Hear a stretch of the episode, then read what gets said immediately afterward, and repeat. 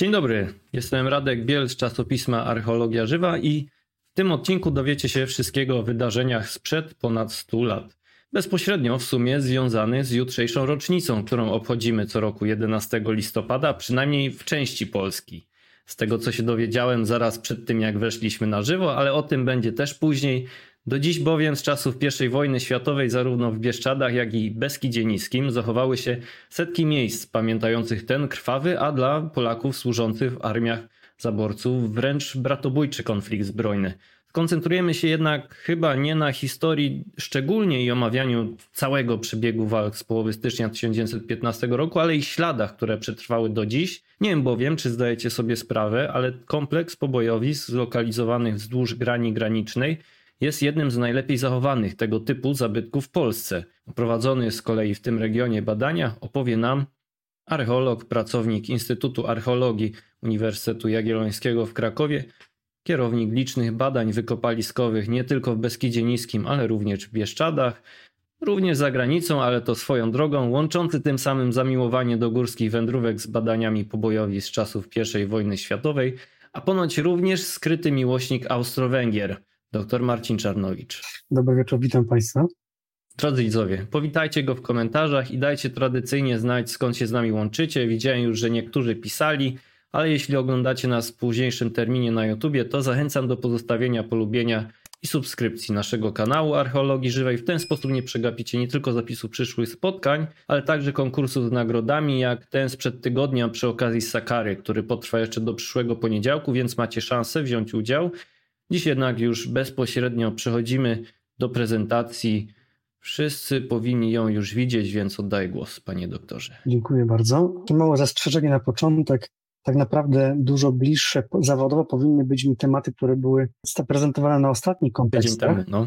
ponieważ jestem pracownikiem Zakładu Archeologii Egiptu i Bliskiego Wschodu i rzeczywiście jestem związany z kilkoma misjami, prowadzę badania na Bliskim Wschodzie, chociażby w Teleranii, Telelfarcha y, i innych. Natomiast to zamiłowanie do archeologii I wojny, ono tak rozwijało się we mnie przez lata. Prawda jest taka, że w zasadzie, kiedy studiowałem, nie można było robić żadnej specjalizacji związanej z archeologiami konfliktów, ale już teraz powiedzmy w bardziej dorosłym życiu archeologicznym, no nic nie stoi przeciwko temu, żeby próbować swoich sił w tym temacie i tak rzeczywiście od kilku już lat próbujemy coś działać.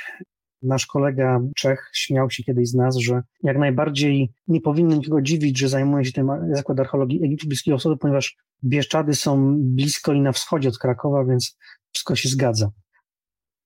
Przyjmijmy, że rzeczywiście, że rzeczywiście Radim, Radim ma rację.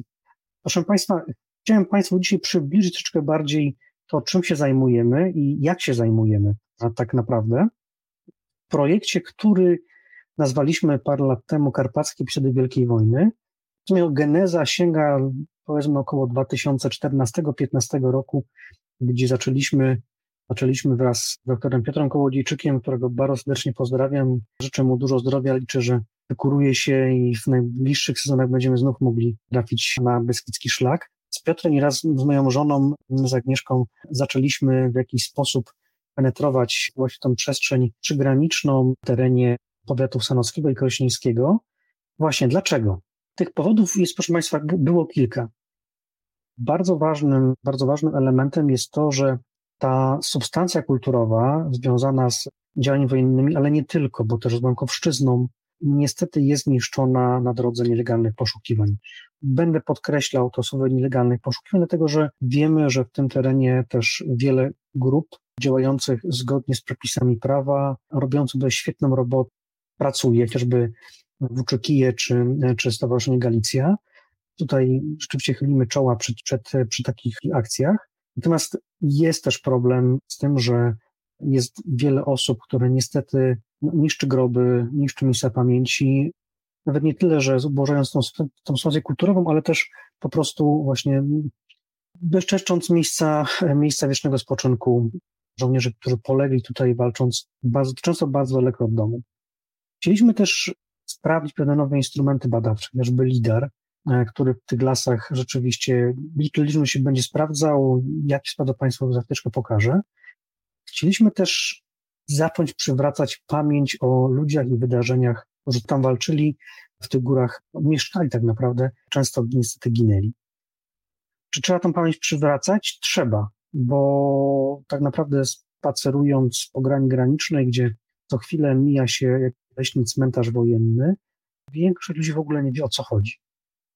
U nas utarło się takie przekonanie, które z każdym w zasadzie rocznikiem jest coraz bardziej betonowane, że pierwsza wojna światowa jest wojną naszych zaborców. To nie jest nasza wojna. Nic bardziej mylnego. Pogląd zresztą, on tak naprawdę pokutuje od roku 1918. Od 11 listopada 18 roku żołnierze walczący w armiach zaborczych są w dużej mierze spychani troszkę na margines, ponieważ marszałek no, wyciąga na piedestał oczywiście legionistów, że porównanie, proszę Państwa, jest takie, że przez legiony, przez cały okres ich istnienia przetoczyło się mniej więcej 40 tysięcy żołnierzy polskich, natomiast w państwach zaborczych przywdziało mundury państw zaborczych, mundury rosyjskie, armii rosyjskiej, carskiej, niemieckiej czy austriackiej, prawie 3 miliony Polaków. Polacy byli obecni na wszystkich frontach I wojny światowej. Polacy walczyli w najkrwawszych bitwach, zarówno na froncie wschodnim, jak i na froncie zachodnim. I śmiało można powiedzieć, że nie byłoby chwały oręża polskiego to w roku 20, 1920, czy później w latach II wojny światowej, gdyby nie to, że mieliśmy świetnych, doświadczonych żołnierzy. Przecież praktycznie cały korpus oficerski II Rzeczypospolitej byli oficerowie, którzy swoje pierwsze szlify tak naprawdę zdobywali w trakcie walk I wojny światowej. Takie osoby jak Maczek, Sosabowski, bardzo ciekawą postacią jest na przykład pan Ludomił Rajski, dowódca naszego lotnictwa, później pilot w jednostce bombowej polskiej siły na zachodzie, który był obserwatorem w armii tureckiej. Brał udział w walkach pod Gallipoli, bombardując żołnierzy Anzaku. Także Polacy bardzo mocno tą, a, tą wojnę odczuli na własnych, na własnych kościach. I naprawdę, słuchajcie, gdyby nie to, że całe jednostki wracały z frontu razem z pełni wyekwipowane, z bronią, z mundurami, i przechodziły na, na stronę odradzającego państwa polskiego, to nie wygralibyśmy naszych granic. To nie był przypadek, że nagle Polska w 18 roku była w stanie wystawić dobrą karną, karną armię. A ta armia tak naprawdę hartowała się w boju właśnie między innymi, między innymi w Karpatach.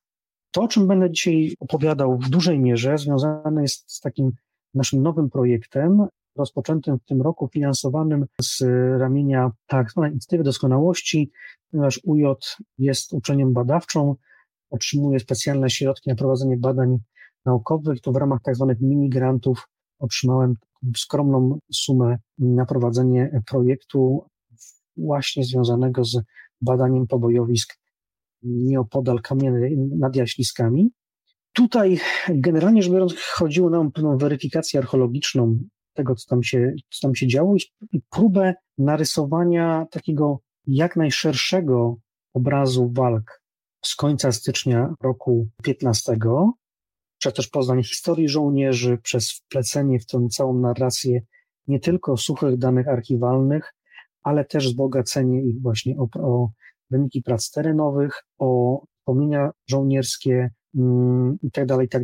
Ten obraz był najbardziej pełny. Okazało się też, że musimy, musimy w jakiś sposób walczyć pewną prawdę, dlatego że nawet w ostatnio ukazujących się opracowaniach historycznych, to Państwo widzą, która pana Olejki i pana Orłowskiego, widnieją zupełnie błędne informacje na temat tego, co działo się wzdłuż pasma granicznego.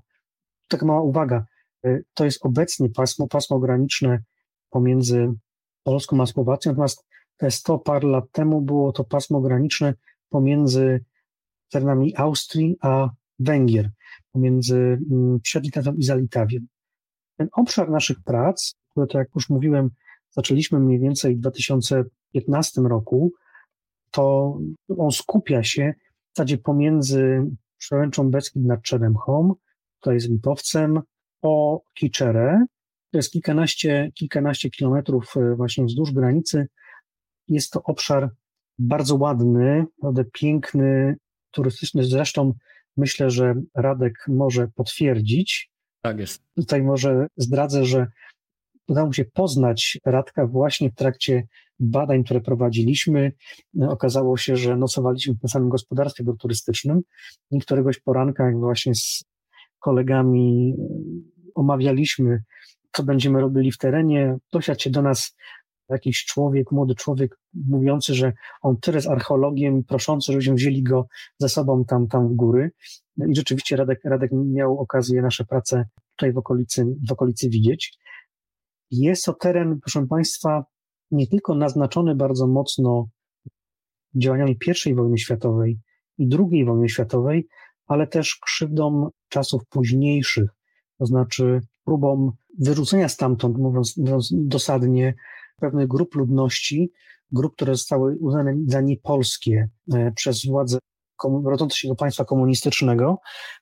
Pewnie większość z Państwa słyszała kiedyś o akcji Wisła. Tutaj tak naprawdę te wywódzki zaczęły się już na jesieni 1944 roku, kiedy docierają w te tereny żołnierzy Armii Czerwonej i kontynuowano w następnych latach. Przez to wiele z miejscowości okolicznych jest zupełnie opuszczonych i zupełnie ginie nie tylko to dziedzictwo łemkowskie czy bojkowskie, osadnictwo łemkowskie i bojkowskie, ale też dziedzictwo związane z I wojną światową, bo ta pamięć odchodzi razem z, ni z nimi. E, o tych, o tych miejscach, o tych wydarzeniach, ale też o cmentarzach wojennych. I tutaj właśnie z tym związany jest rozwój naszego projektu, który nastąpił w roku 2020, kiedy to na początku pandemii odpowiedzieliśmy na takie zaproszenie, prośbę wystosowaną od społeczników z Komańczy, ale też e, władz gminy komańczańskiej, o to, abyśmy pomogli z weryfikacją istnienia cmentarzy wojennych, które powinny znajdować się na terenie ich, ich gminy. Ta współpraca kontynuuje się już e, w zasadzie przez trzy sezony badawcze. W trakcie tych, tych sezonów udało nam się zweryfikować pozytywnie czy negatywnie osiem miejsc, z czego udało się nam odkryć na powrót trzy zupełnie zapomniane, zupełnie zniszczone cmentarze wojenne przygotowane przez administrację austro-węgierską jeszcze w latach więcej, mniej więcej w latach 1916-1918. Udało się zweryfikować pozytywnie też istnienie jednej mogiły masowej, tutaj w Wisłoku Wielkim pod numerem 3, oraz odkryć kilka grobów masowych pobojowiskach, które nie zostały do końca jeszcze uprzątnięte. Może nie będę tak mocno tutaj, tutaj chodził w historię samych tych y, walk tej okolicy, żeby Państwa nie zanudzić. Rozumiem, że interesują Was bardziej aspekty archeologiczne, więc zanim przejdę tam do, dokładnie do tego naszego projektu, tylko pokażę jakby dwa przykłady, żeby też wyjaśnić metodykę naszych prac, takich prac poszukiwawczych cmentarzy wojennych na tym obszarze. No to na przykładzie Starego Łupkowa. Część ludzi mówi, że nie ma czegoś takiego jak Stary Łupków, jest tylko, jest tylko Łupków, ale wiemy, że nawet w dokumentach austro-węgierskich z czasów wojny pojawia się rzeczywiście nazwa Noi Łupków, czy Noi Lubka i, i Alt Łupka, co wskazuje, że już wtedy używano rzeczywiście takich, e, takie, takich nazw.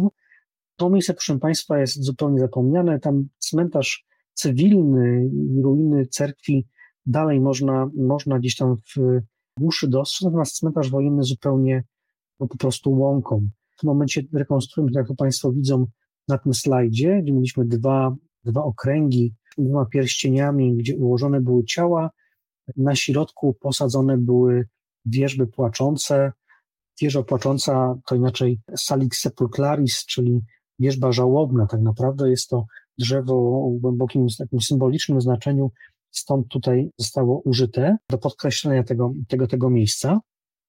Jak takie miejsca w ogóle namierzyć?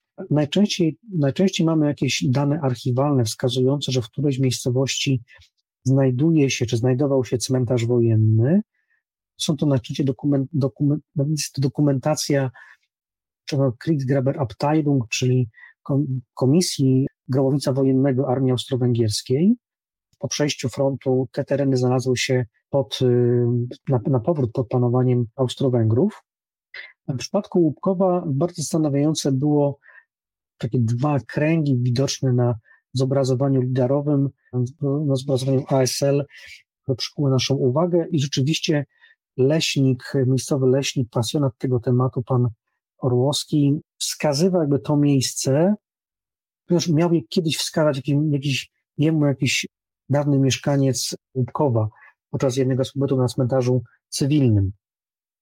I tutaj na części, która była dla nas dostępna do badań, ponieważ fragment tego całego cerkwiska wraz z cmentarzem jest w rękach prywatnych, żeby dokładnie wybrać miejsce pod badania, wykonaliśmy własną chmurę punktów przy użyciu drona, która pokazała, że rzeczywiście taki, taki krąg dalej tutaj istnieje. Wybraliśmy sobie jego jedną ćwiartkę e, do badań. Tu widzą Państwo ortofotografię, jak to wyglądało w rzeczywistości, także praktycznie nic nie było widać, ale te niewielkie amplitudy różnicy wysokości pokazały się nam na, na tym e, zobrazowaniu chmury punktów, cyfrowy moduł terenu i dzięki temu wybraliśmy miejsce do badań i potwierdziliśmy jakby istnienie tam cmentarza wojennego. Co ciekawe, ten cmentarz został w przypadku Łupkowa został założony na terenie cmentarza cywilnego. Tu widzą Państwo fragment przebadany przez nas mogiły żołnierskiej, na której poczywali żołnierze carscy,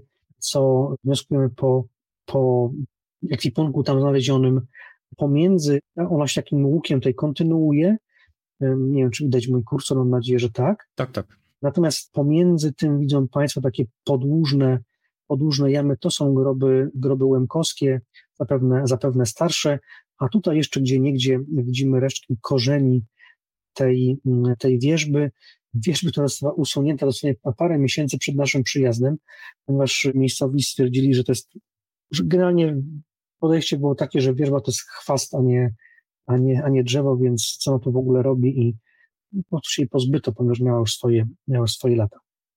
Także generalnie rzecz biorąc, starając się takie miejsce odnaleźć, właśnie działamy na danych archiwalnych, potem staramy się na, na cyfrowym modelu terenu odnaleźć jakieś elementy wskazujące, że istniał tam jakiś wystrój tego cmentarza. Dopiero wtedy przystępujemy do badań weryfikacyjnych, badań archeologicznych. Naszego doświadczenia kilkuletniego widzimy, że niezbyt sprawdzają się badania georadarowe i szczególnie geofizyczne w tym terenie. Jest to związane z bardzo, bardzo charakterystyczną też budową geologiczną tego obszaru oraz tym, że ten ten ogólnie jest mocno przemieszany, znaczy gleba. Tutaj wiemy, że nawet z opisów żołnierzy carskich, którzy stacjonowali podczas wojsk, wo, wojny w Łupkowie, ten teren był bardzo mocno strzelony przez artylerię i rzeczywiście w trakcie badań odkryliśmy wiele elementów, odłamków pocisków, kuli szrapnelowych, zapalników, które przeorały teren cmentarza, w związku z czym ta ziemia po prostu jest zruszana i tych anomalii za bardzo po prostu na zobrazowaniu nie widać. O, tu jeszcze kilka zdjęć tej, tej mogiły, jej rysunek. Tutaj ewidentnie zwrócić uwagę, że są to, jest to mogiła komasacyjna, to znaczy jest to wtórne miejsce spoczynku tych żołnierzy, na co wskazuje bardzo duże przemieszanie kości zwłok. Mamy tutaj do czynienia z częściowym układem anatomicznym, to znaczy te osoby były przenoszone, ekshumacji dokonywano mniej więcej dwa lata po, po śmierci żołnierzy, więc te zwłoki były już w dość za, no, w zaawansowanym stopniu rozkładu, także szczególnie łączenia tutaj przegubów kończyn dolnych i górnych zaczynały, zaczynały pękać noszenia, gdzie często po prostu takie zwłoki wyciągano jakimiś bosakami. Mamy takie zdjęcia pokazujące, jak te ekshumacje wyglądały na jakieś nosze czy płachty materiału. Potem wkładano, składając rogi razem i tak wkładano do grobu, co powodowało właśnie przemieszczanie, przemieszczanie kości. Troszeczkę inaczej działamy w takich miejscach jak pobojowiska, bo tutaj raczej forma terenowa w żaden sposób się nie zachowała tychże, tychże to, to, nie był, to nie były regularne cmentarze, tylko najczęściej jakieś mogiły, gdzie wykorzystywano na przykład okopy, żeby pochować, pochować zmarłych. W tym roku wraz z Gminą Świetną Kultury w Komańczy, korzystając z środków finansowych w programie Groby i Cmentarze Wojenne w kraju, badaliśmy pobojowisko na wzgórzu Krąglica koło Maniowa. To były dość ciężkie prace, ponieważ nie ma, nie było za bardzo możliwości dojeżdżania to miejsce prac, więc codziennie z większością sprzętu trzeba było pokonywać trasę w takim przewyższeniu ponad 300 metrów wysokości, więc no, był to naprawdę momentami dość, dość silna spinaczka. Także chylę czoła przed naszymi studentami, że tak dzielnie to znosili. Tutaj zastosowaliśmy inną metodę. Na końcu są w ogóle pięknie zachowane e, książkowe przykłady okopów, jak Państwo tutaj widzą na tym modelu cyfrowego, cyfrowego modelu terenu. Tutaj w różnych punktach wykonywaliśmy wiercenia, pobierając próbki ziemi i badaliśmy je na zawartość związków e, fosforu. Tutaj widzą Państwo, że niektóre z tych próbek mają taki, taką otoczkę w kolorze fioletowym czy granatowym.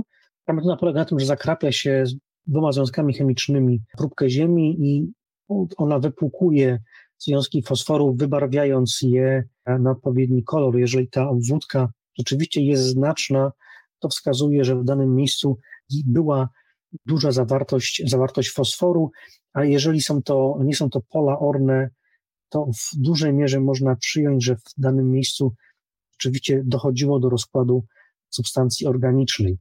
Jak się okazało, tutaj ważne jest, z jakiej, jak, jakiej głębokości brany jest, brana jest ta próbka, ponieważ w przypadku terenów leśnych, jeżeli jest ta próbka brana zbyt wysoko, tutaj możemy mieć mylny obraz po prostu z rozkładu substancji organicznej w ściółce, w ściółce leśnej. Ale jeżeli wiercimy się na odpowiednią głębokość, to rzeczywiście będziemy mieli obraz tego, czy, czy możemy w danym miejscu mówić o rozkładzie substancji organicznej i w trakcie badań na krąglicy w trzech na cztery miejsca, które wskazała nam metoda fosforowa, rzeczywiście natrafiliśmy na groby masowe. Tu widzą Państwo, jak te badania wyglądały. I przykład jednego z takich grobów. Tu są, proszę Państwa, groby, które powstawały ad hoc tuż po walkach, po to, żeby epidemiologicznych pochować jak najszybciej poległych. Wykorzystywano do nich po prostu okopy. Widzą Państwo, to jest grób, gdzie spoczywa najprawdopodobniej dwóch albo nawet trzech, czy spoczęło, było nawet trzech żołnierzy austro-węgierskich, czeskiego 92 Pułku Piechoty. No, oni zmarli w miejscu, w którym rzeczywiście prowadzili, prowadzili walkę. Zwróćcie Państwo uwagę, że dookoła tych szkieletów jest bardzo dużo łusek, wystrzelonych łusek od nabojów, e, od karabinu z tą Mannlicher, łódki nabojowe, no są to ślady po prostu toczone tam walki, natomiast te, te mogiły, one są bardzo płytkie, wobec czego wydaje się, że tutaj zwierzyna jednak mm, niestety, ale to powiedzmy operowała i to, że te szkielety są tak kiepsko zachowane, bo pewnie widzą Państwo dobrze jedną postać, natomiast my wiemy, że to są kości od kolejnych jeszcze, jeszcze poległych. Po prostu częściowo te kości, ten kościec jest ubożony przez to, że po prostu no, zwierzęta po prostu wyjadły tą padlinę. Natomiast wracając do, do, naszych badań tutaj w okolicach kamiennych nad Jaśliskami, o czym chciałem, czym chciałem poświęcić to dzisiejsze spotkanie, mówiłem Państwu, że chcieliśmy spróbować właśnie takiego rozwiązania, jak, jakim jest LIDAR, jak można stosować go w takich badaniach. Stąd też zanim udaliśmy się w teren, staraliśmy się, przeglądając mapy liderowe, wyznaczyć jak najwięcej struktur widocznych na zobrazowaniu ASL, które w jakiś sposób mogły mieć związek z walkami z I wojny światowej. I na obszarze tutaj właśnie pomiędzy Beskidem nad Czeremchą a pasmem Kiczery udało się nam takich miejsc wynotować ponad 200. I następnym krokiem naszych badań było, było udawanie się w takie miejsca i weryfikowanie, czy rzeczywiście są to elementy, relikty pola, pola walki. Jeśli tak, to tworzyliśmy dokumentację fotograficzną, opisową, ale też wyrysowywaliśmy, mapowaliśmy konkretnie wszystkie struktury, ponieważ najczęściej okazywało się, że te największe były dobrze widoczne na zobrazowaniu ASL, natomiast, natomiast różne mniejsze no, znikały z cyfrowego modulatora, no, ponieważ tutaj korzystaliśmy z zobrazowania ISOC, które na terenach górskich ma dokładność rzędu mniej więcej jednego punktu na metr, więc no, niektóre elementy, chociażby jak, jak niektóre okopy e, węższe, po prostu były zbyt małe, zbyt niewielkie, żeby na tym zobrazowaniu były widoczne. Teraz skupimy się tutaj na w zachodniej części naszego, naszego obszaru, gdzie widzą Państwo oddziały leśne 106, 104, 102. Tutaj w naszych badaniach tegorocznych. A tu jeszcze widzą Państwo, że można było, analizując ten, ten cyfrowy model terenu, wyznaczyć pewne takie miejsca, gdzie grupowały się tak naprawdę pozostałości, relikty tych pobojowisk, bo to nie jest jedno, to nie jest pobojowisko, to jest kilkanaście pobojowisk z różnych, z różnych etapów walk od stycznia roku 15 w Karpatach, co potwierdza troszeczkę pewna prawidłowość, że wojska austro-węgierskie starały się obsadzać szczyty wzniesień i, i tam stamtąd prowadzić działania wojenne, blokując czy regulując różne szlaki wiodące w kierunku serca tej dualistycznej monarchii. Ten obszar, którym zajmujemy się, to obszar, gdzie działał 10 Korpus Armii Austro-Węgierskiej. Tu widzą Państwo na mapie z książki pana Ustala, gdzie on się znajdował, czyli między no, tak naprawdę przełęczą Dukielską a Łupkowską. I ten 10 Korpus, proszę Państwa, jest bardzo ważny. Dlaczego? Ponieważ jest to jeden z trzech korpusów, nazwijmy to polskich czy galicyjskich.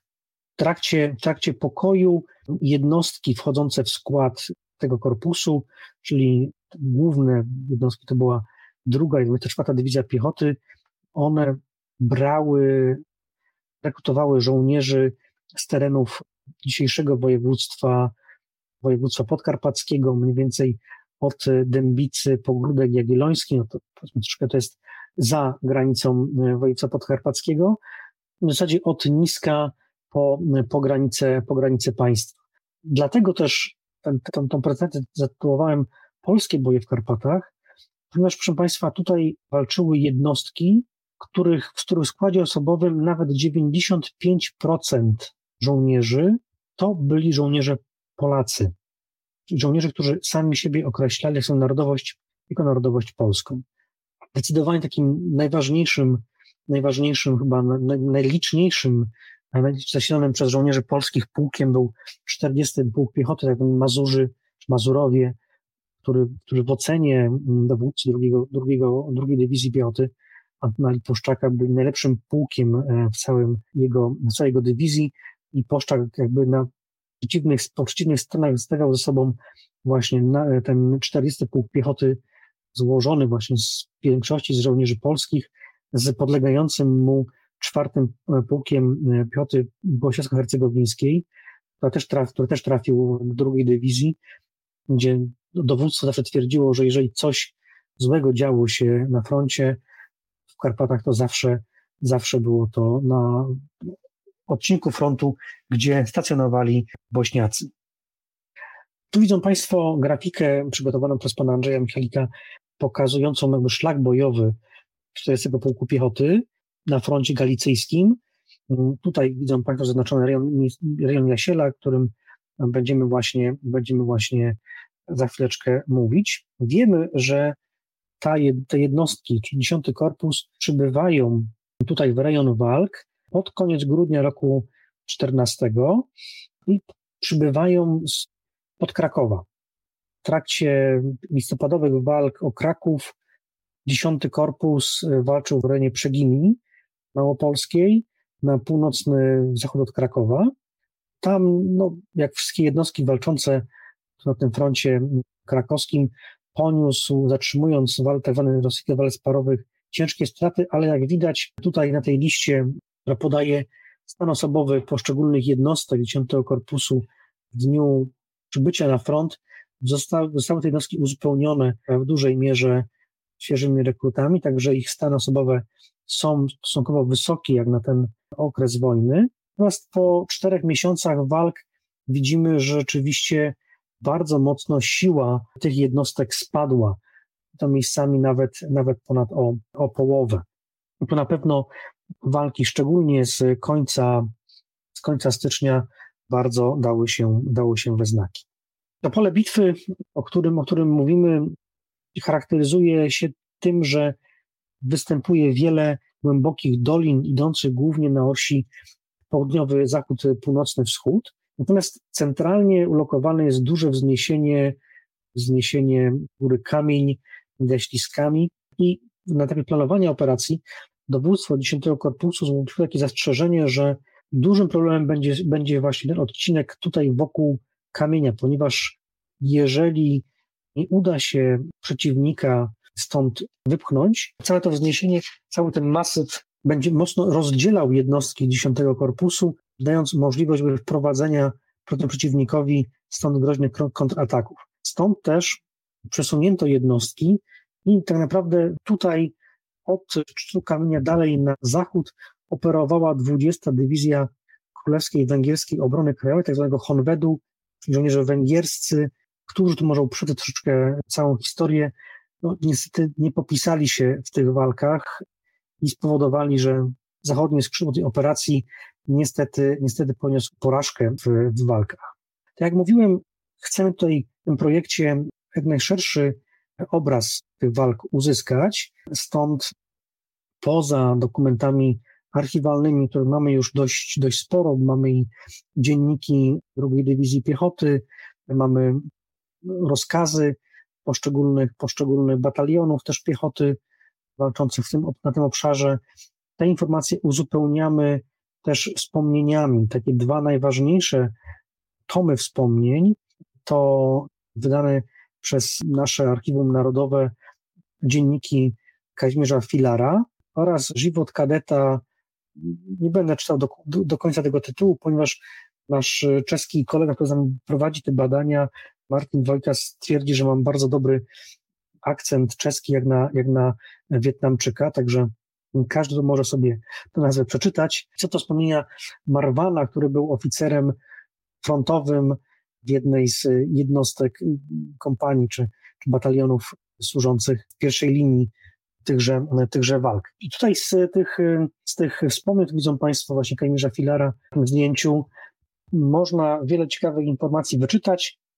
Wiemy, że ten z dokumentów, że ten atak rozpoczyna się 23 stycznia 15 roku, ale że już w nocy z 23 na 24 zupełnie zmienia się pogoda. Tak bardzo ta pogoda się zmienia, tak, tak ogromny wiatr się zmógł, że artylerzyści strzelając to samo miejsce muszą, strzelając pod wiatr, muszą jakby przenosić ogień o 700 metrów.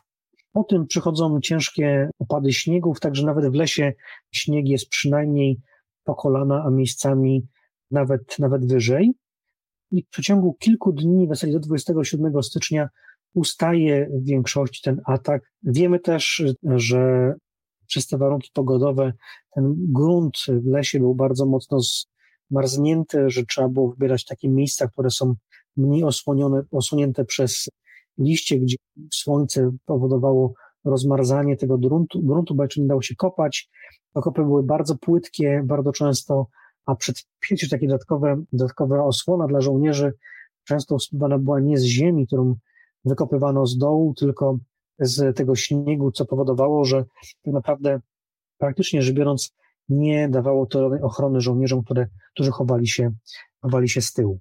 Z tych, tych dokumentów wiemy też, że żołnierze austro-węgierscy zostali dość dobrze wyekwipowani na okoliczność tejże ofensywy. Tutaj widzą Państwo znajdujące się w gestii Narodowego Archiwum Cyfrowego zdjęcie pochodzące z albumu Ignacego Fudakowskiego, który był oficerem artylerii w armii carskiej, pokazujące zmarłego żołnierza austro-węgierskiego właśnie w pasie działania 10 Korpusu w okolicach gdzieś kamienia. Widać, że na przykład na te płaszcze koloru Hechtground, takiego szaro, szaro-granatowego, żołnierze otrzymali takie specjalne, nazwijmy to pokrowce, bo nie były to kurtki, no, jakieś takie, jeszcze takie płachty w kolorze maskującym białym, żeby lepiej chować się w terenie. Wiemy też z opisów chociażby Kazimierza Filara, że często że nawet, nawet czekoladą, żeby tu podnieść morale i zachęcić ich do ataku.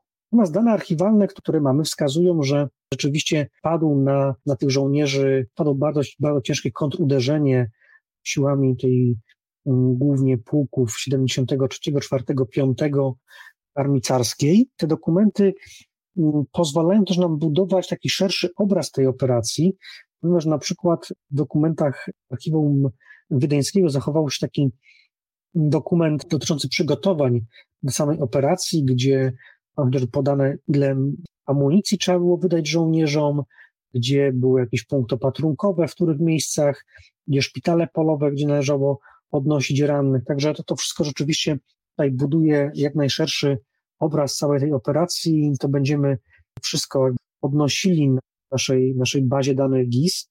Jesteśmy, powiem, troszeczkę przytłoczeni ilością dokumentów, ponieważ tu niedawno, niedawno byliśmy we Wiedniu, pozyskaliśmy kilkanaście gigabajtów dokumentów dotyczących stricte w ogóle działalności drugiej dywizji właśnie w styczniu roku, roku 15.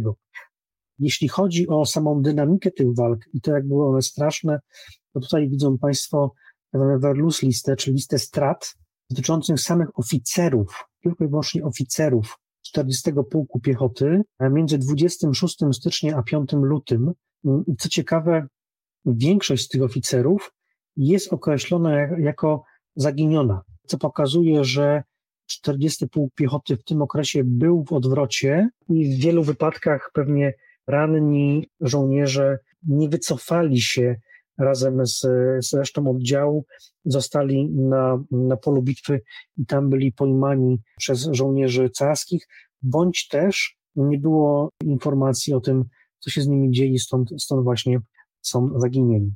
Wiemy też, że te jednostki drugiej 24 Dywizji Piechoty miały nie atakować jakby po swojej głównej osi, tylko wykonać zwrot w kierunku północno-wschodnim, ponieważ było to jakby samo, sam kraniec lewego skrzydła ofensywy, która miała doprowadzić do przerwania okrążenia twierdzy przemyskiej. Niestety, w związku z tym, że nie udało się zabezpieczyć tego lewego skrzydła, tutaj szczególnie ta 20 Dywizja Piechoty Honwedu, która stanęła w zasadzie w miejscu i odsłoniła skrzydło drugiej dywizji, doprowadziły do tego, że poniesiono fiasko, przynajmniej w tej części poniesiono fiasko tejże operacji. Powiedzą Państwo, jakby przebieg linii frontu do momentu wybuchu tej operacji, naszym, ten obszar e, badań znajduje się w tym miejscu dokładnie, jest taka, ten fragment przebiegu praktycznie wschód, e, wschód-zachód.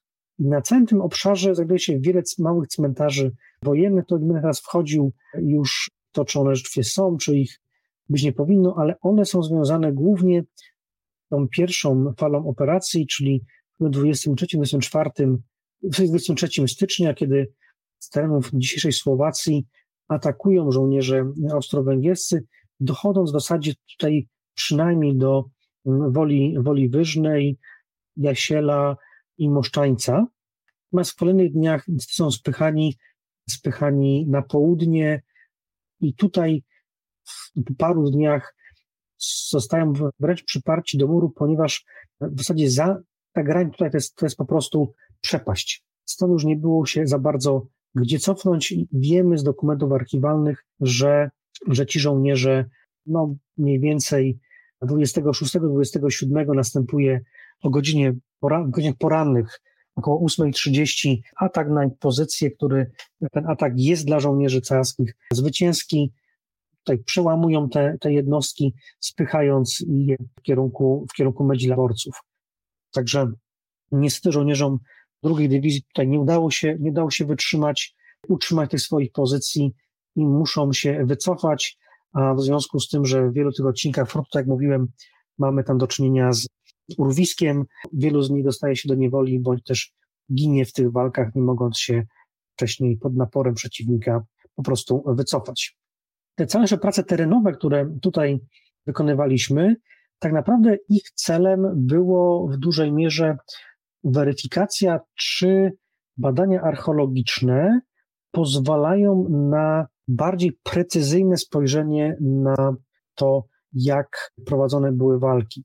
Ponieważ większość opisów, które są dostępne nawet w archiwach, one są najczęściej na poziomie, powiedzmy, pułków, rzadziej na niższym poziomie, Natomiast przyjmując, że taki pułk to było około 2,5 tysiąca żołnierzy, jest to 2,5 tysiąca historii. My chcieliśmy tak naprawdę poznać jak najwięcej tych historii, dowiedzieć się jak naj, najdokładniej, jak wyglądała cała dynamika tych, tychże walk, skąd przed przeciwnik, jak wyglądała ta walka, czy była to walka ogniowa, czy walka na bagnety.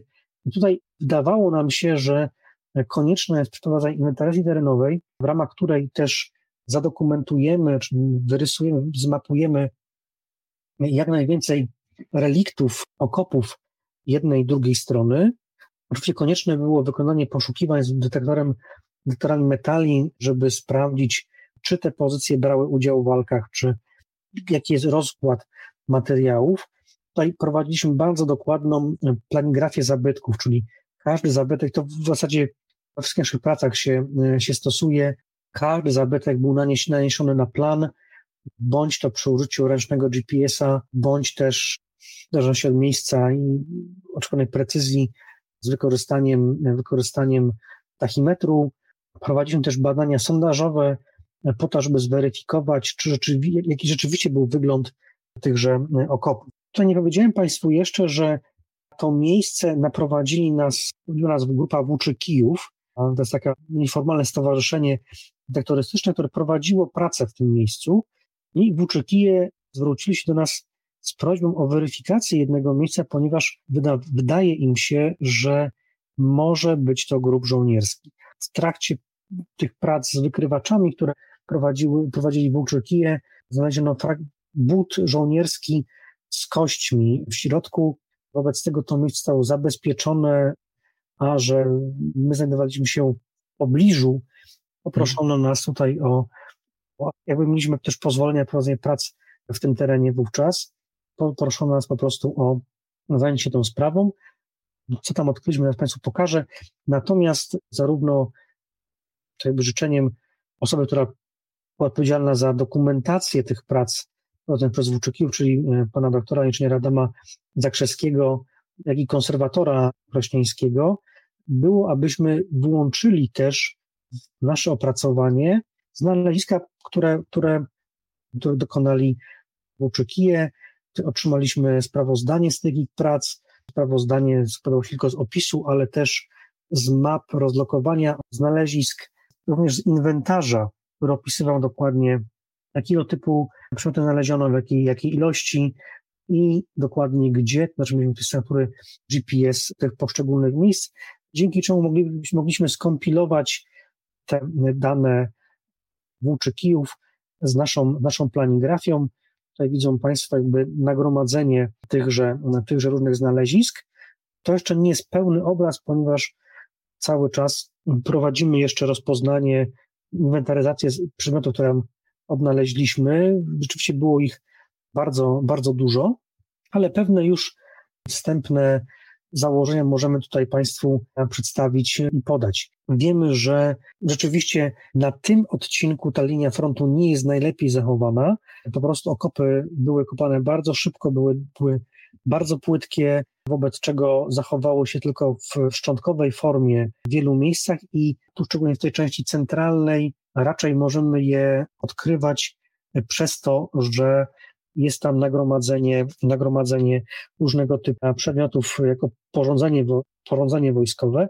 Co ciekawe, na tym obszarze dużo lepiej zachowują się materiały organiczne niż metale. To jest dziwna sytuacja glebowa, że rzeczywiście e, jak chodzi o metale, to one są bardzo, bardzo mocno skorodowane, natomiast świetnie zachowują się szczególnie te elementy skórzane posażenia wojskowego. Tu widzą Państwo te krzyżyki, to są zarejestrowane przez nas groby. To myślę, że są trzy krzyże, to jest miejsce, gdzie opinii miejscowych miał znajdować się cmentarz wojenny. Ta opinia nie jest taka rzucana, jakby nie są rzucane słowa na wiatr, ponieważ między innymi to miejsce wskazywał jeden z żołnierzy, który z tej okolicy był powołany do, do wojska i walczył w tym, na, na tym obszarze, a był leśniczym czy gajowym tutaj na, tym, na, na tych lasach. Jego prawnuk dalej tą samą pro, profesję pełni i jakby ta informacja o, o tym miejscu, o tych grobach w tym miejscu przekazywana była w, tej rodzinie z pokolenia na pokolenie. Ten prawnuk to miejsce odnalazł i staraniem wielu osób dobrej woli i grupy GIN oznaczono. My staraliśmy się zweryfikować, ale w tym momencie tylko tam niedestrukcyjnymi, czy rzeczywiście mamy tam do czynienia z cmentarzem, te badania georadarowe tutaj no, nie są przekonujące, tak, może tak, tak powiem. Teraz po tych kilku latach prac w tej okolicy wydaje mi się, że raczej mamy do czynienia nie z cmentarzem, tylko też z takimi pochówkami ad hoc, do których wykorzystano jakieś elementy okopów, wyglądu pola walki po prostu, bo tak to jest w innych miejscach tutaj w tej okolicy. Wydaje się, że po prostu cały ten, ten odcinek tutaj był fortyfikowany, przygotowany takiej obrony dookolnej i ten obszar był trzymany prawdopodobnie przez 89 Pułk Piechoty z drugiej dywizji, drugiej dywizji piechoty. Jak mówiłem, ta została zdobyta mniej więcej 26-27 stycznia przez żołnierzy carskich i to, jak to pobojowisko wygląda najcięższego w dużej mierze właśnie jest związane z tym, że zostało ono jakby uprzątnięte przez żołnierzy carskich, ale w związku z tym, że był to teren dość taki odludny, pewnie nie było zbyt wielu informacji, jak te walki wyglądały, to później po przejściu frontu administracja austro-węgierska nie miała zbyt wielu informacji na temat grobów w tym miejscu, stąd też, stąd też to pobojowisko nie zostało potem skomasowane. Natomiast te groby, które są po stronie słowackiej, zresztą widzą Państwo fragment największego cmentarza w tym miejscu, one, one powstały w wyniku akcji komasacyjnej prowadzonej przez Żandarmerię Czechosłowacką w, w roku 1922. I ta planografia, którą tworzymy, daje nam możliwość pokazania pewnego przebiegu rzeczywiście e, tychże walk, jak one wyglądały, uszczegółowienia, którędy przebiegała linia frontu w pewnym momencie i pokazania nie tylko jakby co działo się w trakcie walk, ale też to, co działo się po samych walkach. Widzą Państwo e, fragment plecaka amunicyjnego austro-węgierskiego, to jest ten element tutaj poniżej plecaka, no ten taki stelaż, który Państwo widzą na dole, to jest ten element tutaj na dole z tyłu tego, tego plecaka, fragmenty skórzane pasów, znalezione właśnie w okopie austro-węgierskim. Co ciekawe, natrafiliśmy tam też na taki fragment skórzany w innym miejscu, takiej skóry groszkowanej. Który to element tutaj troszeczkę nam nas zaniepokoił, ponieważ raczej ekwipunek austro-węgierski no, nie był w ten sposób wykonywany. Znaczy ta skóra była, była gładka, niegroszkowana. Gdzieś tam rzeczywiście w pewnym rejonie Węgier tak zwykło się tą skórę tak wyrabiać. Być może jest to też jakiś element ekwipunku drugowojennego, co wskazywałoby, że w tym miejscu albo przychodził front II wojny światowej, rzeczywiście tam niedaleko walki były, ale też może to wskazywać, że gdzieś tam w tym, tej okolicy, co też nie byłoby zaskoczeniem, działały istotnie UPA. to jest rzeczywiście tutaj musimy tę pracę dalej jeszcze prowadzić. Tak jak już mówiłem, te okopy są rzeczywiście bardzo płytkie, bardzo niewielkie. Tu widzą Państwo, zagubiłem dosłownie na 40-60 cm poniżej poziomu gruntu. W zasadzie tutaj powinien być nasypany taki kopczyk, no nawet biorąc pod uwagę, że część była zarodowana, to rzeczywiście jest bardzo niewielki i to, co pisze Marwan, że tym przedpiersiem były zwały śniegu, rzeczywiście prawdopodobnie jest prawdą. Ciekawych informacji dostarcza analiza rozlokowania amunicji, z amunicji, czyli łusek i pocisków wystrzelonych z poszczególnych broni, która pokazuje nam tak naprawdę skąd i dokąd prowadzono, prowadzono ogień. Tutaj te badania będziemy jeszcze urozmaicać też elementami analiz pola widzenia z poszczególnych elementów okopów, starając się wręcz dopasować, z którego okopu, w którą stronę, w którą stronę strzelano. Oraz też, widzą Państwo taki pojedynczy krzyż, to jest mogiła odkryta w tym roku żołnierza carskiego. Prawdopodobnie pogrzebany jest w miejscu, gdzie, gdzie rzeczywiście zginął. Też będziemy chcieli dojść, jakby z której strony można było widzieć ten jego dołek strzelecki, w którym jest pogrzebany i skąd rzeczywiście mógł paść ten strzał, który, który, go, który go zabił. Co więcej, te, te badania pokazują nam, że nie tylko prowadzono walkę ogniową, ale też jakby skąd, e, gdzie były te podstawy wyjściowe żołnierzy carskich do ataku na, na szczyt, ale też wskazują, że doszło do walki wręcz. Tutaj silnym argumentem są znaleziska połamanych bagnetów, fragmentów drutu kolczastego, który, taki zapór, które były rozpięte przed frontem tej jednostki, ale też na przykład takich osłonek na kolb, na lufę w karabinie Manlicher, które pewnie łamały się przy uderzeniu broni o broń. To wszystko wskazuje, że tu rzeczywiście prowadzono walki, walkę wręcz. Co więcej, po zdobyciu tej pozycji widzimy też, że żołnierze carscy niszczyli zdobyczny ekwipunek. Te czerwone miejsca wskazują na miejsca znalezienia przepalonych fragmentów kolb karabinów, karabinu Mannlicher. Tu widzą Państwo stopki, czyli samą końcówkę, takie okucie kolby karabinu, które no, zachowują się po, po wypaleniu. Takich przypadamy kilkanaście, właśnie grupujące się w kilku, w kilku okopach, gdzie prawdopodobnie po prostu ta broń była niszczona, nawet być może palona. I te przykłady, przykłady grobów, tutaj mamy to miejsce, które, które trafili Łuczykije. Co ciekawe, jest to grób założony w okopie, gdzie ciała tych poległych przykryto płaszczem kamiennym, mówiąc tak bardzo archeologicznie, po prostu obrzucono kamieniami pewnie po to, żeby zwierzęta się nie, nie, nie interesowały tymi poległymi. Stąd też pochodził but, który znaleźli Włóczykije, natomiast ten but pochodzi od pochów, które znajdują się poniżej tego, który Państwo widzą. Ten pan, którego na tym zdjęciu do końca nie widać, dobrze posiada obydwie nogi, więc ta trzecia noga, którą tutaj znaleźliśmy, najprawdopodobniej pochodzi od żołnierza, który pochowany jest poniżej tego, tego pochówku. Tu widzą Państwo część znalezisk, które były przy, przy tym pochowanym, między innymi grzebień znanej firmy grzebieniarskiej Herkules. Ten drugi pochówek, który znaleźliśmy w tym roku, pochówek żołnierza tarskiego, tu widzą Państwo zarys samej jamy. To jest po prostu taki dołek strzelecki, taka takie podstawowe, podstawowa forma ochrony terenowej żołnierza, którą wykonuje po przyjściu dane miejsce, które ma zapewnić mu jakby osłonę przy prowadzeniu ognia z pozycji leżącej.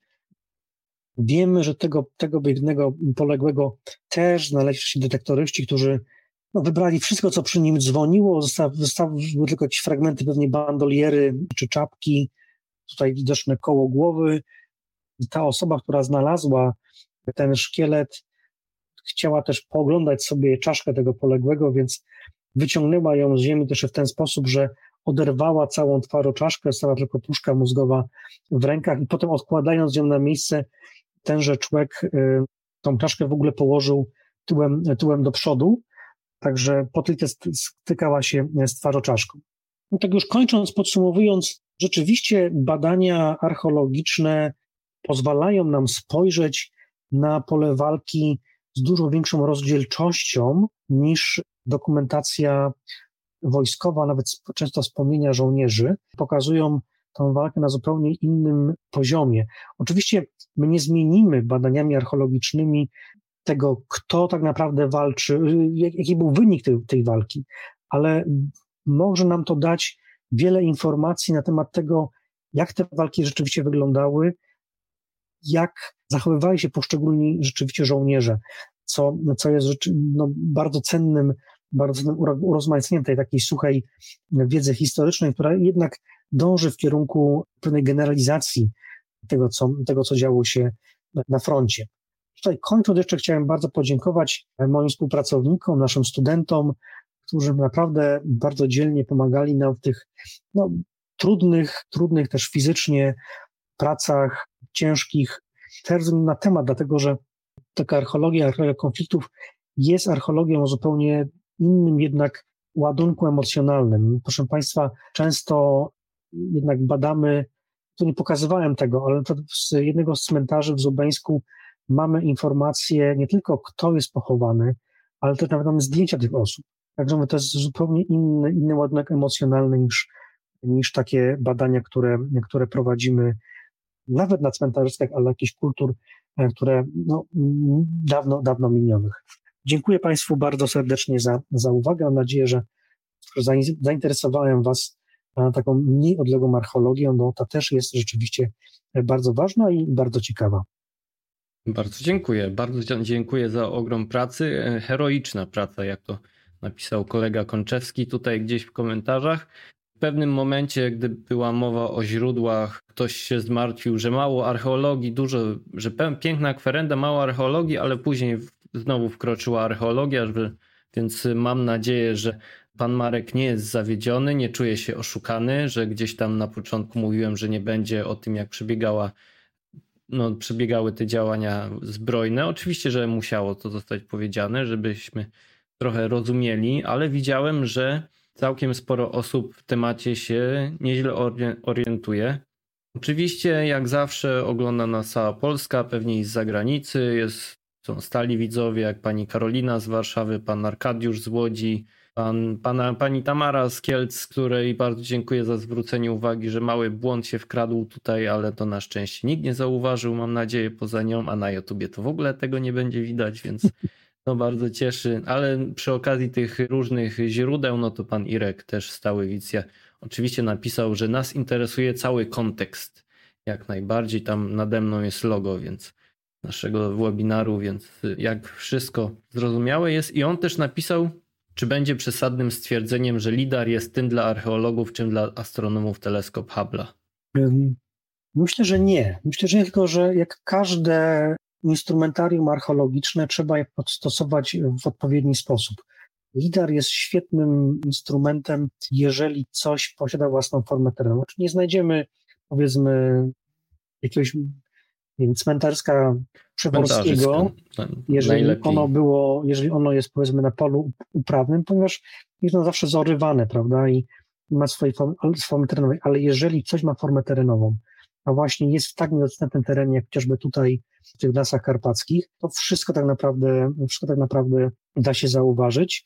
My też prowadzimy badania pod Krakowem. Tutaj z firmy Geoline zaczęliśmy współpracę, która wykonała nam dokładniejszy skan lasów Goszczy koło Słomnik i tam, no, poza tym, że powiedzmy tutaj mamy tam jeden czy dwa punkty na metr, tam tych punktów na metr mamy kilkadziesiąt, a nawet kilkaset.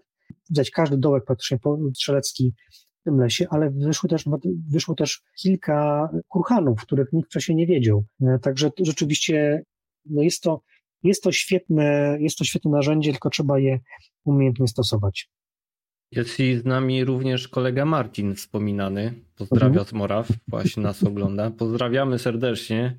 Pozdrawiam. Tam ktoś się, ktoś chyba go też znał w komentarzach, pisał, że czepiał się twojej Czestiny, ale z Polsztiną to mu nie lepiej idzie. Nie, ale... nie, nie, nie, ja będę bronił. Marcin bardzo dobrze po polsku mówi.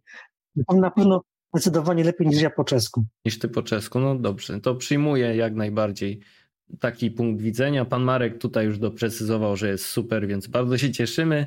Pani Barbara zastanawia się, Jaki jest, był los odkopanych szczątków żołnierzy? Czy zostawiano po badaniach je tam, gdzie były, czy też ekshumowano na wspólną wojenną mogiłę? Dobrze, już, już mówię. W tym momencie te miejsca zostały oznaczone, postawione tam są krzyże, natomiast system prawny jakby w Polsce jest taki, że Instytut Pamięci Narodowej, dyrektor Instytutu Pamięci Narodowej musi wydać pozwolenie na przeniesienie zwłok żołnierskich.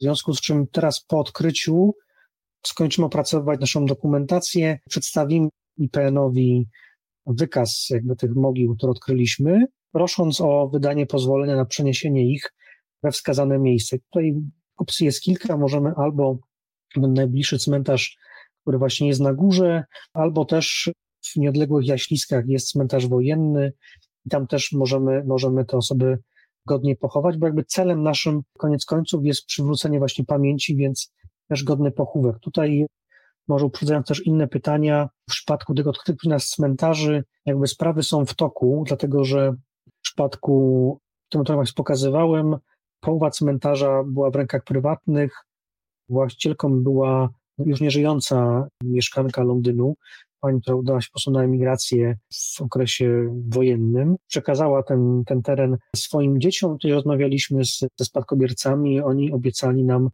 że przekażą ten teren gminie właśnie na cel tego, żeby, żeby to miejsce dostęp, godnie, godnie mhm. tutaj oznaczyć w terenie, ten cmentarz odbudować. W przypadku Zubeńska jest sytuacja dość podobna, ponieważ ten teren jest w gestii, to, to była po prostu łąka, proszę Państwa, no to, tam nic nie wskazywało, nie było żadnego krzyża tak naprawdę, mhm. niczego, co wskazywało, że ten cmentarz jest to miejsce, które należy do fundacji Przyjaciół Dzikich Zwierząt, tak się nazywa ta fundacja, przepraszam, jeśli pomylić, coś przekręciłem. Tutaj też trwa procedura przyjęcia tego terenu przez, przez gminę po to, żeby to miejsce odrestaurować. Mamy informację Urzędu Wojewódzkiego w Rzeszowie, że Urząd Wojewódzki pomoże finansowo gminie w tym, żeby te miejsca przywrócić, rzeczywiście przywrócić pewną, pewną godność, odbudować je. Natomiast jakby nie z tymi, tymi tutaj zarówno na kręglicy, jak i na kamieniu, tego nie wiemy. Raczej byśmy, byśmy w przypadku krąglicy chcieli jakby uznania, że ten szczyt jest takim po prostu parkiem pamięci, wyznaczeniem po prostu, no mamy jeszcze kilka innych miejsc, które zaczniemy zweryfikować w tym roku, gdzie takie okówki też mogą być, żeby tam po prostu na miejscu ustawić krzyże, ustawić informacje, że jest to miejsce pamięci, jest to po prostu takie cmentarzysko, tylko na szerszym powiedzmy terenie, taki cmentarz leśny i, i żeby tam ograniczyć no, taką działalność może nie, nie turystyczną, bo, bo chcielibyśmy, żeby to miejsce było odwiedzane i rzeczywiście wspominane przez, przez ludzi, ale żeby no, po sposób ograniczyć pewną e, prospekcję terenową. No i o tą prospekcję tutaj też pojawiło się pytanie od pana Piotra. Sam nie wiedziałem, czy je zadać, ale skoro wspomniałeś, to może kij do mrowiska wbijemy. Czy staracie się w jakiś sposób doprowadzić do ograniczenia nielegalnych poszukiwań na terenach pobojowisk w tamtym regionie? Czy uważa pan, że jest to w ogóle możliwe? Nie uważam, że jest to bez pewnej zmiany świadomości ludzi. Nie jest to możliwe. Obserwujemy, że rzeczywiście doszło do dużego ograniczenia w penetrowaniu tych miejsc przez zmianę prawa. Znaczy to, ta zmiana zaszeregowania przestępstwo tutaj zrobiła rzeczywiście dużo, dużo dobrego bo mocno ograniczyła. Ja osobiście uważam, że nie problemem są ci detektoryści, którzy chodzą na pozwoleniu, tylko są ci, którzy właśnie chodzą hmm. bez pozwolenia Oczywiście. na tych terenach. Tutaj mogę Państwu powiedzieć, że dochodziło do takich sytuacji, ponieważ to są tereny, to miejsce nie, ale zaraz zaczyna się rezerwat. Idąc kawałek dalej na wschód jest kolejny rezerwat. Zdarzało się, że chodzili tam detektoryści, którzy na przykład natrafili pociski moździerzowe, 82 radzieckie, ponieważ niedaleko na wschód jest miejsce, gdzie ludowa czechosłowacka armada po raz pierwszy przekroczyła tereny Czechosłowacji i weszła na, na teren Czechosłowacji. W związku z tym tam już były ciężkie walki. To jest jakby element tej operacji dukielskiej. 1944 roku ci detektoryści znaleźli, znaleźli niewybuchy pocisków młodzieżowych radzieckich i nie zgłosili tego żadnym służbom, bo byli bez pozwolenia i w terenie rezerwatu, po prostu wyrzucili te pociski na szlak. Kiedy przyjechał patrol rozminowania, jak zobaczyli, zobaczyły chłopaki, z czym mają do czynienia, to stwierdziły, że tylko i wyłącznie wchodzi w grę detonacja na miejscu, bo jest to zbyt niebezpieczne to w ogóle przenosić. Dochodzi nawet do takiej, do takiej sytuacji, no, jeżeli sami myślę, nie pójdziemy troszkę porozum do głowy, to niestety, niestety jakby to się, to się nie skończy. My staramy się w jakiś sposób zabezpieczać te groby, które znajdujemy, bo mamy też sygnał od kolegów prowadzących podobne prace mm, bliżej czy dalej, że często nawet jeżeli taki grup oznaczy się krzyżem, to potem e, i tak znajdą się osoby, które go rozkopią po to, żeby właśnie jakieś fajne fanty z niego, z niego wyciągnąć. My staramy się to zabezpieczyć, ale mówię, to nie będę wchodził w szczegóły, w szczegóły jazdy, żeby nie zdradzać prosznym gościom pewnej niespodzianki. Natomiast też miałem bardzo ciekawą propozycję kiedyś, właśnie prowadząc badania pod Krakowem Goszczy, mieliśmy taką sytuację, że detektoryści, czyli detektorysta wszedł nam na teren naszych, naszych wykopalisk, wydobył z profilu, z profilów dwóch, dwóch takich dołków strzeleckich to, co dzwoniło, i jedno ze stowarzyszeń, które działało tam w okolicy, zaproponowało nam, żeby w przypadku kolejnych naszych badań, żebyśmy powiedzieli im, gdzie będziemy badać, to oni wtedy nam założą po prostu monitoring wokół naszego wykopu, ponieważ sam, sami chcieliby pozbycia się takich czarnych owiec z tego obszaru i tutaj jakby on z nami jakby działać, żeby takie wykopaliska zabezpieczać po prostu. Pewnie, bo niestety tak jak to w informacjach i w mediach naj, najlepiej się sprzedają historie o czarnych owcach, od razu będę bronił mojego dzisiejszego gościa, bo ostatnio nie dopowiedziałem jakiegoś tam komentarza do słów, które koleżanka Agnieszka Krzemińska wypowiedziała i później się jej oberwało w komentarzach od strasznych internautów, którzy tam naparzali w klawiatury i bronili biednych detektorystów. Drodzy widzowie, my nie, nie, nie, nie, nie, nie jesteśmy przeciwni zjawisku jako takiemu. Jak najbardziej uważamy, że współpraca przede wszystkim jest pożyteczna. Archeologów w Polsce jest ile jest. Nie jesteśmy w stanie być na każdym stanowisku, przebadać każdego regionu. Często piszecie do nas, że różne miejsca, stanowiska czekają po prostu na archeologów. Te stowarzyszenia są potrzebne, ale potrzebne jest przede wszystkim zdrowy rozsądek, nie kierowanie się głupotą, pewna wiedza, no i przede wszystkim działalność legalna. Działają nielegalnie generalnie źle. Archeolodzy i w naszym środowisku są czarne owce. Przyznajemy się bez bicia. Robimy z tym na ile tylko możemy, tak samo jak wy.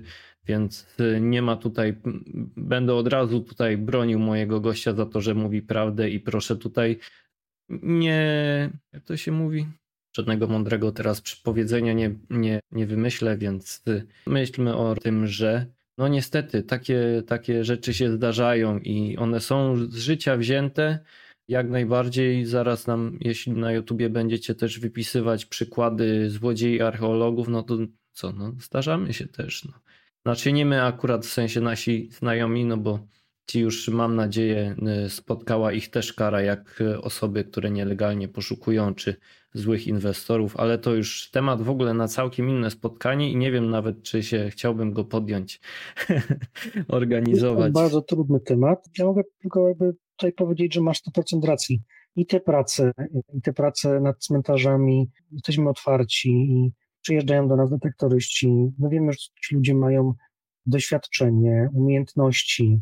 My też jakby chcemy się od nich uczyć, uczyć tego, co oni umieją, oddają też troszeczkę jakby tego, co my możemy im oddać. W tym roku z takim stowarzyszeniem Bojowe Strony Proszowice i przy udziale ludzi z Szańca 1083 znaleźliśmy cmentarz pod Krakowem we Broninie, który teraz mam nadzieję za, za, kilka, za kilka dni skończymy jego, jego renowację.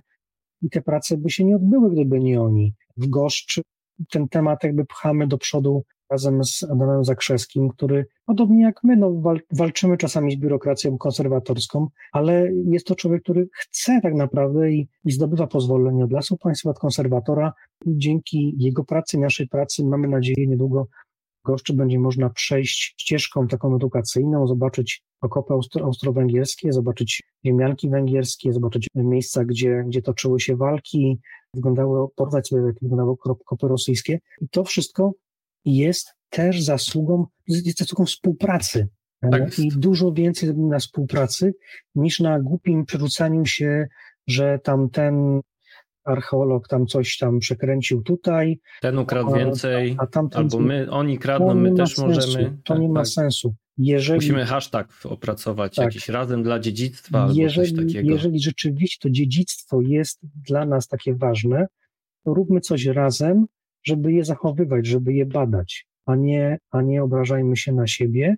Natomiast też ja widzę, obserwując ten, ten konflikt przez lata, bo tak naprawdę to od powiedzmy 20, no 20 paru lat śledzę, jak to, jak to wygląda.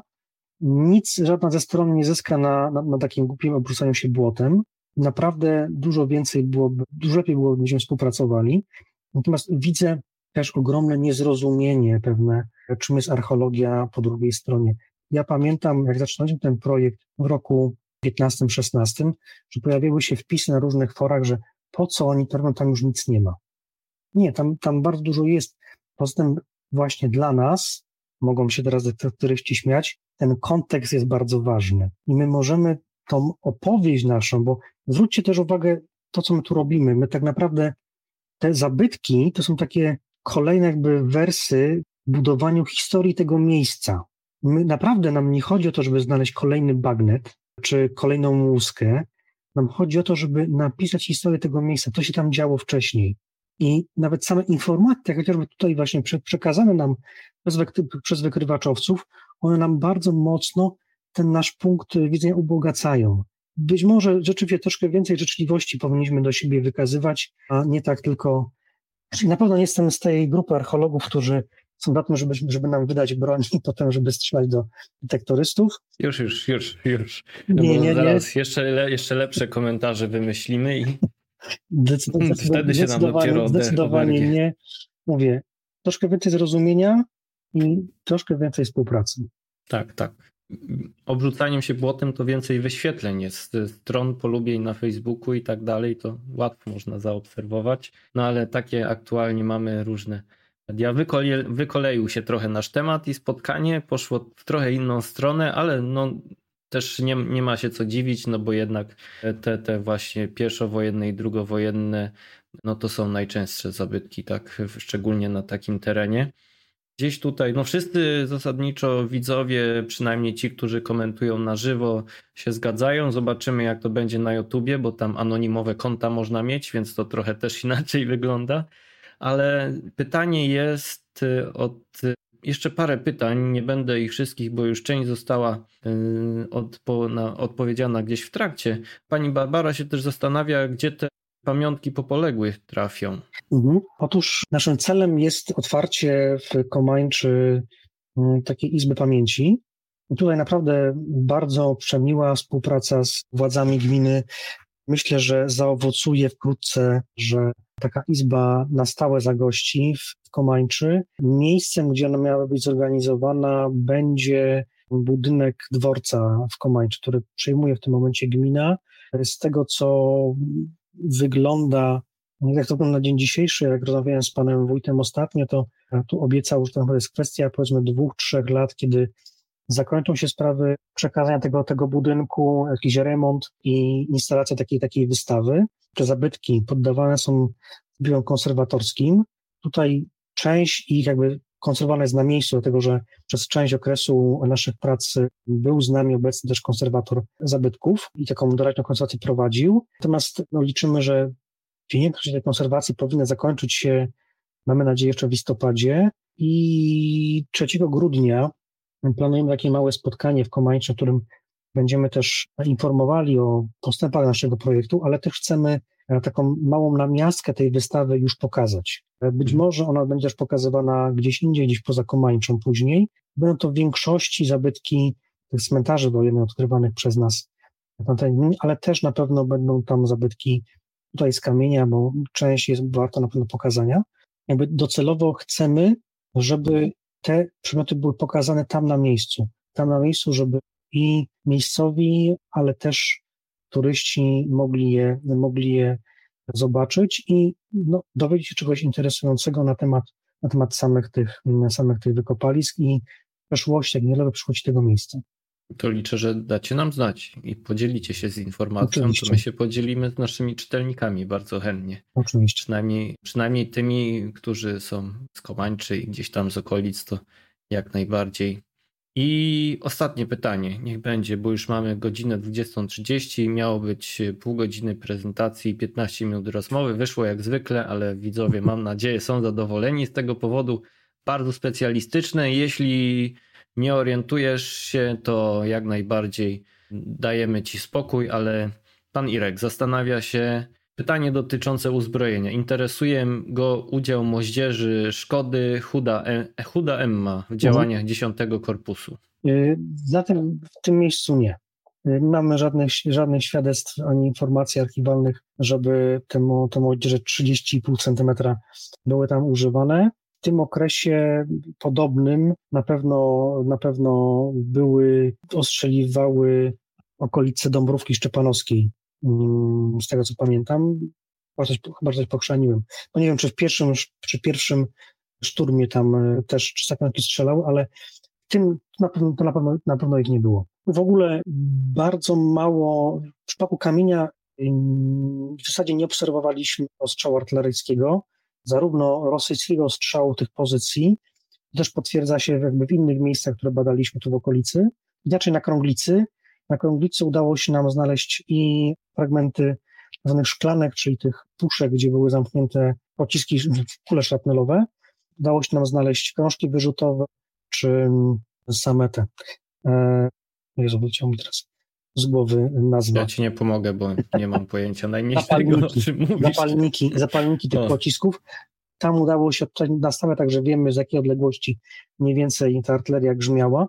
Natomiast bardzo mało świadectw jest o strzału pozycji austro-węgierskich przez artylerię caską, ponieważ już pod Krakowem widzimy, że po prostu um, wojska rosyjskie cierpią na brak amunicji. Mhm. To tutaj właśnie jeszcze pan Irek pisze, że chyba do ciebie maila napisze już prywatnie, bo ma ciekawe zdjęcie, najprawdopodobniej z 1915 roku, zrobione trochę dalej na północ w Międzyrzeczu Podlaskim. Bardzo chętnie. Panie Irku, na stronie Instytutu na pewno jest mail służbowy. Marcin I ja... Czarnowicz, małpa ujedu.pl, także ktoś by chciał, tak, zapraszam tak.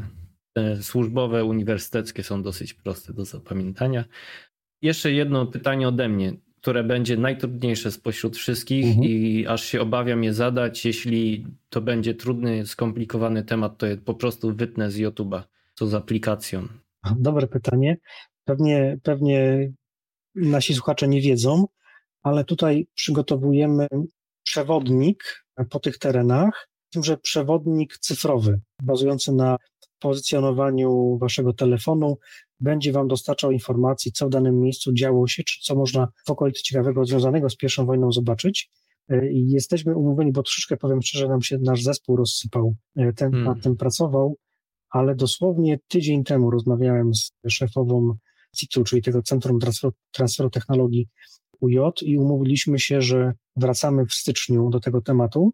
Tak naprawdę w tym momencie na takim, na takim stan, poziomie, że w takim, takim miejscu, że sama architektura programu jest gotowa, przetestowana, natomiast musimy jeszcze uzupełnić go, uzupełnić go informacjami, po prostu wpisami. One też w większości są gotowe i po, po polsku, i po angielsku, tylko po prostu trzeba troszkę czasu, żebyśmy te informacje skomponowali, także w styczniu wracamy, wracamy do tego tematu, także liczymy, że gdzieś y, na, na wiosnę zagości to już w sklepie Play będzie można aplikację pobierać i z nią tutaj e, w okolicach kamienia, ale nie tylko kamienia spacerować i mm, odkrywać różne smaczki związane z pierwszą wojną w okolicy.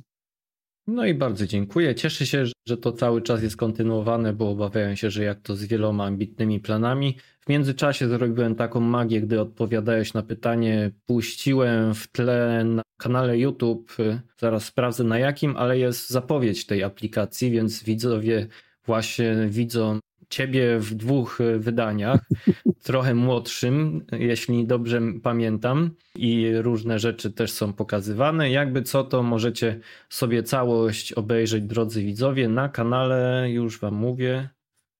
Karpackie epizody Wielkiej Wojny, jak wpiszecie, innowacyjna Małopolska. O, zrobimy im małą reklamę. A w razie czego jeszcze też parę filmików widziałem na Facebooku z wykopalisk? Tak, mamy kilka filmików dotyczących tego roku na kanale Gminy Komańcze na pewno będą. Właśnie. E, się znajdą, także czy na, na Facebooku, czy na YouTube można sobie je znaleźć. Tam jest troszkę więcej na Woli Michowej, e, Krąglicy, także zapraszam do, do oglądania. Mam nadzieję, że do zobaczenia może na karpackim szlaku gdzieś. To teraz czekaj, to powiedziałeś jeszcze jak ekranu nie było do pożegnań. To jest ten moment, kiedy możesz podziękować po, i, i, pożegnać. I... Dziękuję, tu jeszcze raz, jeszcze raz podziękuję wszystkim moim współpracownikom, zarówno z Instytutu, jak i z pracowni usługowej Gaja, bo oni też biorą udział w, tych, w, tym, projekcie. No i przede wszystkim studentom, bo gdyby nie ich naprawdę ofiarna praca, to no, na pewno byśmy tyle, tyle w górach e, nie zrobili. Także dziękuję Wam serdecznie jeszcze raz z całego serca i zapraszam, zapraszam ponownie. No i Włóczykion. No i Włóczykion, tak, rzeczywiście Włóczykion też, jak i innym detektorystom, którzy tutaj z nami, z nami, z nami pobywają, przybywają. Tu jeszcze że nie tylko, nie tylko detektoryści, ale też w ogóle osoby zainteresowane dziedzictwem I wojny, między innymi jakby Fundacja Poznańczycy z nami współpracuje i Członkowie przyjeżdżają co roku do nas na nasze wykopaliska, przez parę dni pracują z nami, ale przywożą też mundury, dzięki czemu nasi studenci mogą zapoznać się z tym, jak wyglądały, wyglądały mundury czy oprzyrządowanie wojskowe różnych stron konfliktu. Mm, także ten, ten projekt jest bardzo, jest bardzo szeroki, zaangażowany jest wiele, wiele grup, wiele osób. Wszystkich nie będę wymieniał wszystkiego tego, że na pewno kimś zapomnę, a nie chcę. Także wszystkim dziękuję bardzo, bardzo serdecznie. Tak jak mówię, dziękuję Państwu za uwagę. Zapraszam też do, do kontaktu, jeżeli macie Państwo jakieś pytania jeszcze poza, poza jakby tutaj tym spotkaniem. No i do zobaczenia. A ja tylko ostrzegam pisać do pana doktora miłe rzeczy, żeby się tu jeszcze tylko, tylko miłe rzeczy, żeby się tu nam jeszcze pojawił i Egipcie może opowiedział, o Bliskim Wschodzie, prawdziwie Bliskim Wschodzie, nie takim naciąganym Bardzo, bardzo chętnie, bardzo chętnie.